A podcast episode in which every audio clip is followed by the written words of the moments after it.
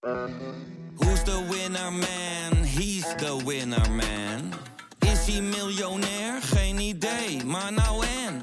Je hebt geen jackpot nodig to be a winner man. Oh oké, dat is wel lekker man. Hey VIZSM-luisteraar. Wil jij genieten van de beste VI Pro-artikelen, video's en podcasts? En wil jij nog meer inzichten krijgen rond al het voetbalnieuws? Word dan nu lid van VI Pro. Voor exclusieve podcasts, tactische analyses, interviews met spelers en financiële inzichten. Ga nu naar vi.nl slash zsmpro voor de scherpste aanbieding.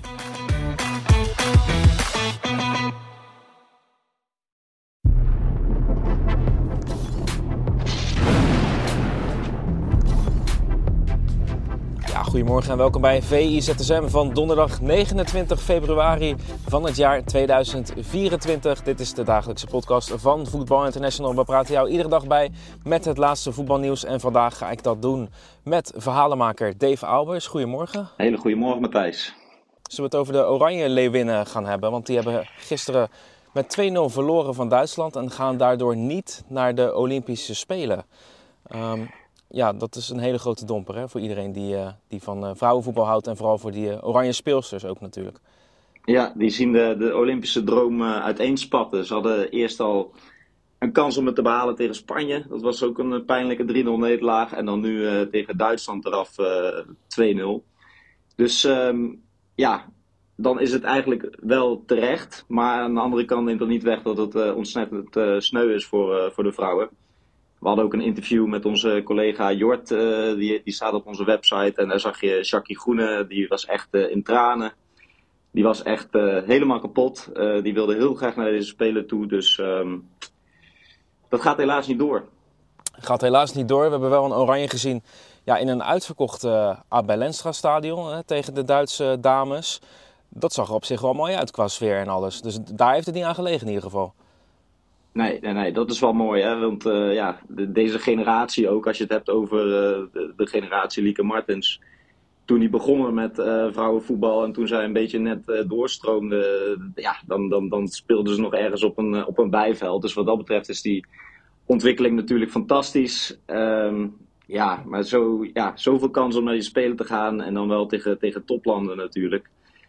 toch worden uitgeschakeld, dat is, dat is wel eeuwig zonde wel bijzonder dat uh, Clara Bul, die was, uh, die was wel de, de bul van, uh, van Oranje. Die, die maakte eerst die 1-0 en daarna die voorzet op die tweede. En daardoor was het helemaal over en uit.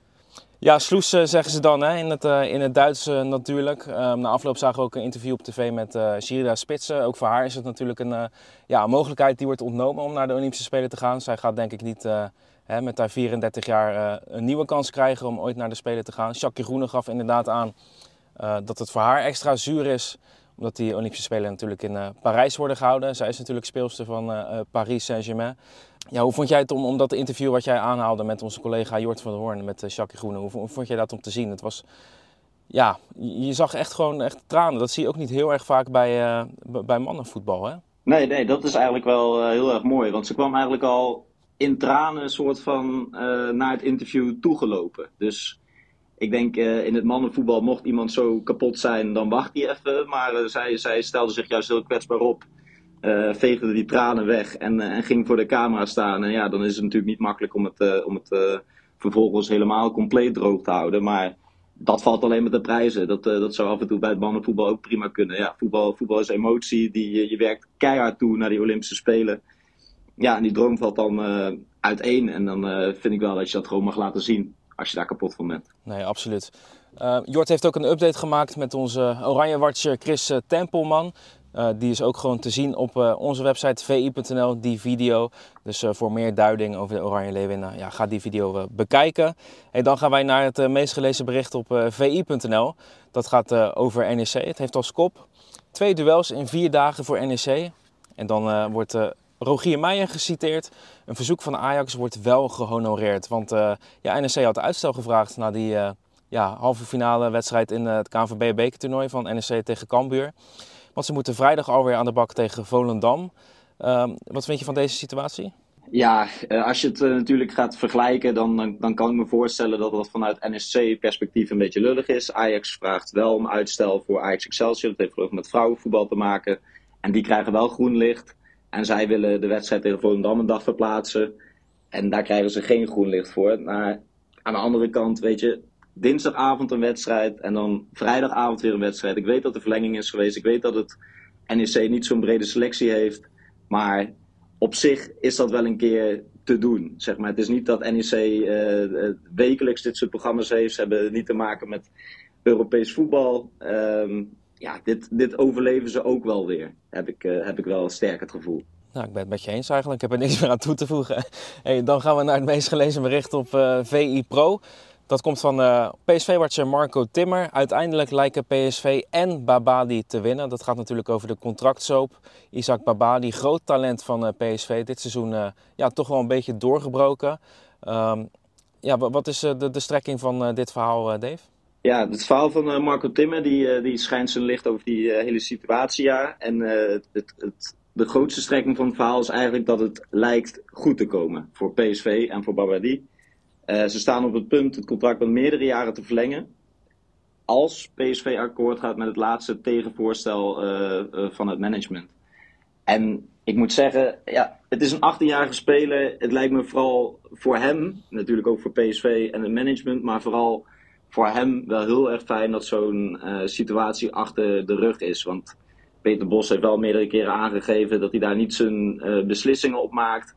Maar het zorgt wel voor een soort vervelende uh, smaak om zo'n, om zo'n jongen heen. Je krijgt toch een beetje het idee van die, die, is, die is lastig of die doet moeilijk over geld. Terwijl volgens mij helemaal geen vervelende jongen is. En als je hem op het veld ziet, dan straalt hij juist superveel plezier uit. En, en het is gewoon ook een geweldige voetballer om te zien. Maar ja, toch wel lekker voor hem dat het gewoon nu eindelijk goed gaat komen. Daar lijkt het in ieder geval sterk op. Want uh, er werd natuurlijk aan alle kanten aan hem getrokken. Ajax werd genoemd. Feyenoord werd genoemd. Maar het lijkt, je weet het nooit zeker in de voetbalwereld, maar het lijkt nu toch echt een contractverlenging bij PSV te worden. En de verwachting is dat deze week dat daar wel witte rook gaat komen.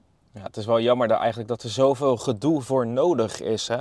ik heb die jongen ook zien spelen toen de eerste wedstrijd van het seizoen, de Johan Cruijffschaalwedstrijd tussen Feyenoord en PSV. Ja, wat voor een indruk hij maakte op het middenveld. Het zou ook doodzonde zijn geweest als, als zo'n talent dan verloren gaat voor PSV. Hè? En, en, en, dat dan dit gedoe daarvoor nodig is.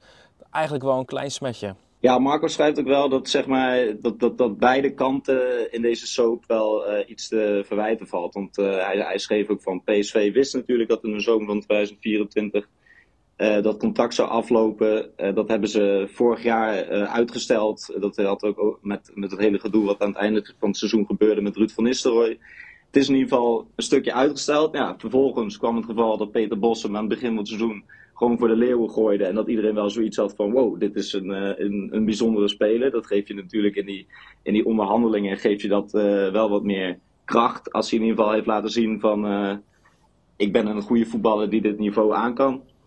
En aan de andere kant is natuurlijk ook de kant van PSV van hoe ver wil je... Deze jongen is nog steeds pas 18 hebben we het over. Hè? Hij is ja. 18, dus hoe ver gaan we om dat, om dat salaris op te rekken voor zo'n jongen van 18? Wat voor signaal geven we af uh, aan de andere jo jonge jongens die doorbreken als we hem ineens een, een, een krankzinnig uh, hoog salaris geven, zeg maar. Dat dat, dat dat te halen valt als je maar lang genoeg volhoudt. En ja, dan geef je toch een signaal, dit is een manier om, uh, om, om een hoger salaris te krijgen.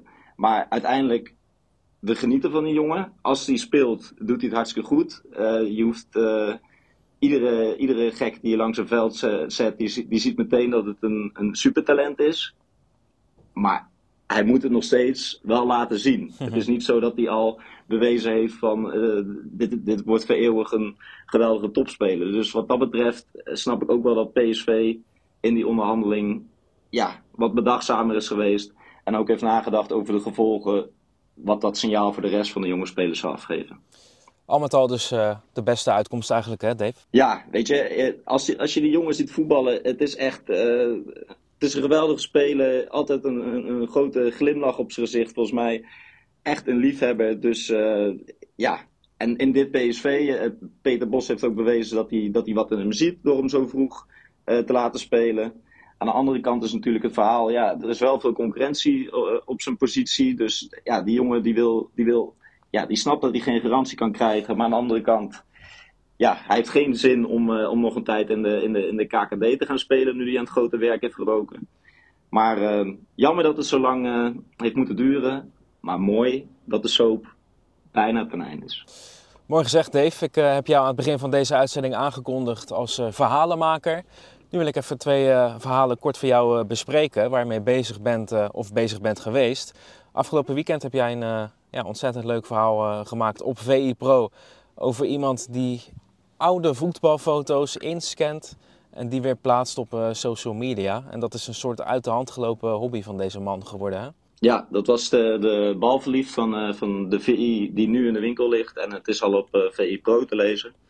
Het was een verhaal over, over een kunstenaar. Dat is niet echt typisch VI. Dat doen we normaal eigenlijk. ja, hoe vaak staat nou een kunstenaar in VI? Ja. Maar deze kunstenaar, Maurice van S. uit Rotterdam, die zat ergens in een soort oud schoolgebouw met allemaal andere kunstenaars. En daar heeft hij dan zo'n klaslokaal zit hij daarin. En je moet je voorstellen dat die hele ruimte, die lag gewoon vol met stapels, met oude tijdschriften, oude voetbalboeken. Die man was hele, is helemaal geobsedeerd door uh, voetbalfotografie uit de jaren negentig. Dus die, die gaat super ver om uh, tijdschriften uit Brazilië naar Nederland te halen. Of, of, uh, of Italiaanse tijdschriften. Hij is in ieder geval meester geworden op marktplaats om zeg maar, bepaalde tijdschriften binnen te krijgen. En die spit hij dan helemaal door. En dan gaat hij op zoek naar uh, hele bijzondere foto's, voetbalfoto's uit de jaren 90. En ik moet zeggen dat dat profiel van hem, dat heet Scant Voetbalfoto's. Dat is ook echt genieten. Daar kun je echt met gemak een, een, een, een, middag op, op verdwalen. Want je ziet, je ziet voetbalfotografie die, die nu eigenlijk niet meer bestaat. Want wat hij ook aangaf, tegenwoordig als een voetballer een, een, een, foto op Instagram plaatst, weet hij precies wat er gaat gebeuren, weet hij precies hoeveel likes het oplevert. En het is allemaal een beetje gelikt en gemaakt. En in die tijd ging een voetbalfotograaf, die ging vaak bij een voetballer thuis langs, die ging even een middagje hangen. Ja, en dan gebeurden de dingen, weet je wel. Dan, dan ging die voetballer ineens afwassen en dan, en dan, en dan had je daar een foto van. Maar um, ja, hij, hij heeft waanzinnige foto's. Ja, ik, ik, kan er wel even een paar opnoemen. Maar in ieder geval Alex Pastoor, die, die wordt gefotografeerd uh, van heel dichtbij naast een kip. Ja, dat, je hebt, uh, en 23 jaar is hij daar. Het is ja, echt uh, die, die hield... schitterend beeld, ja. want die hield in die tijd klaarblijkelijk Barnevelders. En ik, heb, ik wist wel dat Barneveld bekend stond om zijn kippen. Maar Barnevelders is blijkbaar ook een, een, een soort kip. Dus, uh, maar je hebt ook uh, Mark Overmars die op een podium op zijn knieën zit tegenover Karen Bloemen die aan het zingen is, op, ook op de knieën. Je hebt Frank de Boer die, die, die licht erotisch met een soort roos tussen zijn lippen in de camera kijkt. Cocu die een soort in, een, in een bloemenveld wordt gefotografeerd. Maar ja, zo heeft hij tienduizenden van die foto's heeft hij ingescand. En dat begint dan een bonte verzameling te worden. Ik wil, ik wil er nog één fotoserie uitlichten. Die die, uh, die, die daarin heeft meegenomen.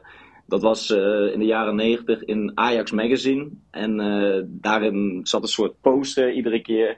En daarom werden de Ajax-helden werden daar op bijzondere manieren gefotografeerd. Dus dan had je bijvoorbeeld Edwin van der Sar. En die werd dan in een robotpak uh, gezet. En gek genoeg had hij een baby op zijn arm. Niemand weet uh, precies waarom. En daar stond dan boven Super Sar. En je had Jari Liedmanen, die liet zich helemaal uh, in, in, in, het brons verven. En, die, ja, en die, die, werd zo op de foto gezet. Dan waren ze vaak gewoon een dag bezig met zo'n shoot. En dan had je nog, ja, die durfde die zelf niet op zijn profiel te plaatsen. Maar er is klaarblijkelijk ook nog een foto van Winston Bogarde. Dat hij ja, hij zei zelf als een soort SM-achtig figuur met allemaal kettingen op de foto's is gezet.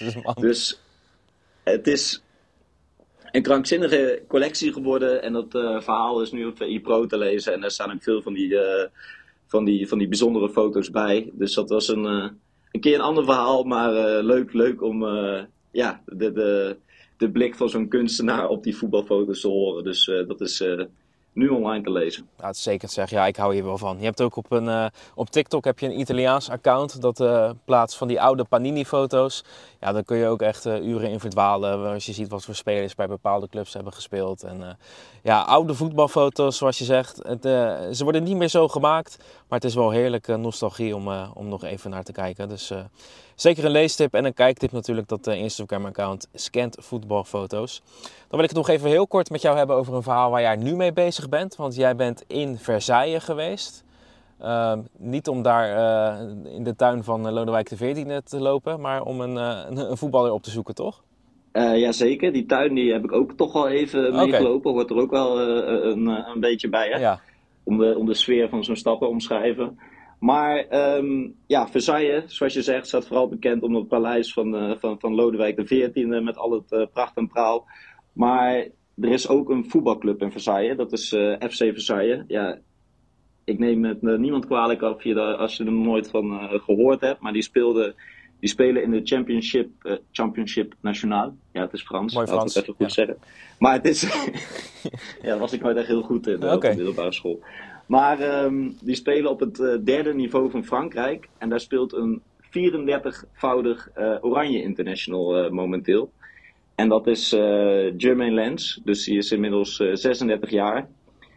En die, die, die, ja, die, die voetbalt daar nu bij een club. Wat, ja, die, die, die man heeft in het verleden clubs als Fenerbahce gehad. Besiktas. Heeft in de Premier League bij Sunderland gespeeld. Lang bij PSV. AZ en NEC natuurlijk ook. Maar die, ehm, het is wel heel mooi dat hij op zijn 36e daar nog op het derde niveau actief is. Ook bij een club die nog volledig in opbouw is. Van een club met grote ambities. Maar het is nog verre van luxueus, zeg maar. Dus het, uh, hij zei het zelf al mooi. Ik vind het juist een mooie manier om mijn carrière rond te maken. Want hij is natuurlijk bij een soort. Uh, bij, bij een amateurclub begonnen waar het allemaal niet super luxe was. En dat is nu eigenlijk bij die club uh, ook niet het geval. Maar het valt wel erg te prijzen dat, ja, dat hij dat op zijn 36e, uh, ja, je kunt ook lekker stoppen. Maar hij is klaarblijkelijk nog dusdanig een liefhebber dat, hij, dat hij nog even door wil voetballen. En het was, was erg leuk om daar langs te gaan. Het is een, een club die speelt ook in een, in een rugbystadion. En dat, dat is een rugbystadion wat pal na, naast het stadion van, van Paris Saint-Germain in, in Parijs speelt. En die reportage en het verhaal waarom uh, Jermaine Lens daar precies is beland. Want er zit ook een, eh, een, een bijzonder verhaal achter waarom hij nu daar nog zin heeft om te voetballen. En waarom hij het op deze manier wil afsluiten. Uh, dat is komend weekend op VI Pro te lezen. En volgende week ook in de papieren VI. Uitstekend Dave. Op zondagochtend weer of niet? Ja, zoals de planning er nu uitziet, komt dat zondagochtend om, om 8 uur online. Dus ja, was, was erg leuk om daar langs te gaan. En dat is denk ik een, een, een, eh, mooie reportage geworden met een erg bijzonder verhaal. Hoe dus een international met 34 interlands, die gewoon nog op de WK 2014 ook actief was uh, in Brazilië, daar nog uh, op dat derde niveau actief is. Nou, dat wordt weer lekker wakker wordt de zondag, uh, Dave. Met een classic Dave Albers verhaal. Uitstekend. Mag ik jou eh, bedanken voor deze VI-ZSM op, op Schrikkeldag, hè, is het vandaag. Heb jij daar nog iets mee eigenlijk, of niet? Uh, ik heb daar niet echt iets mee, maar het was sowieso een aparte dag. Hè. We, we, we moesten, jij zit geloof ik in een, in een tankstation ergens, dus ja. ja. hoort er allemaal een beetje bij. Hoort er allemaal een beetje bij. En we sluiten altijd af met tot ZSM. Tot ZSM.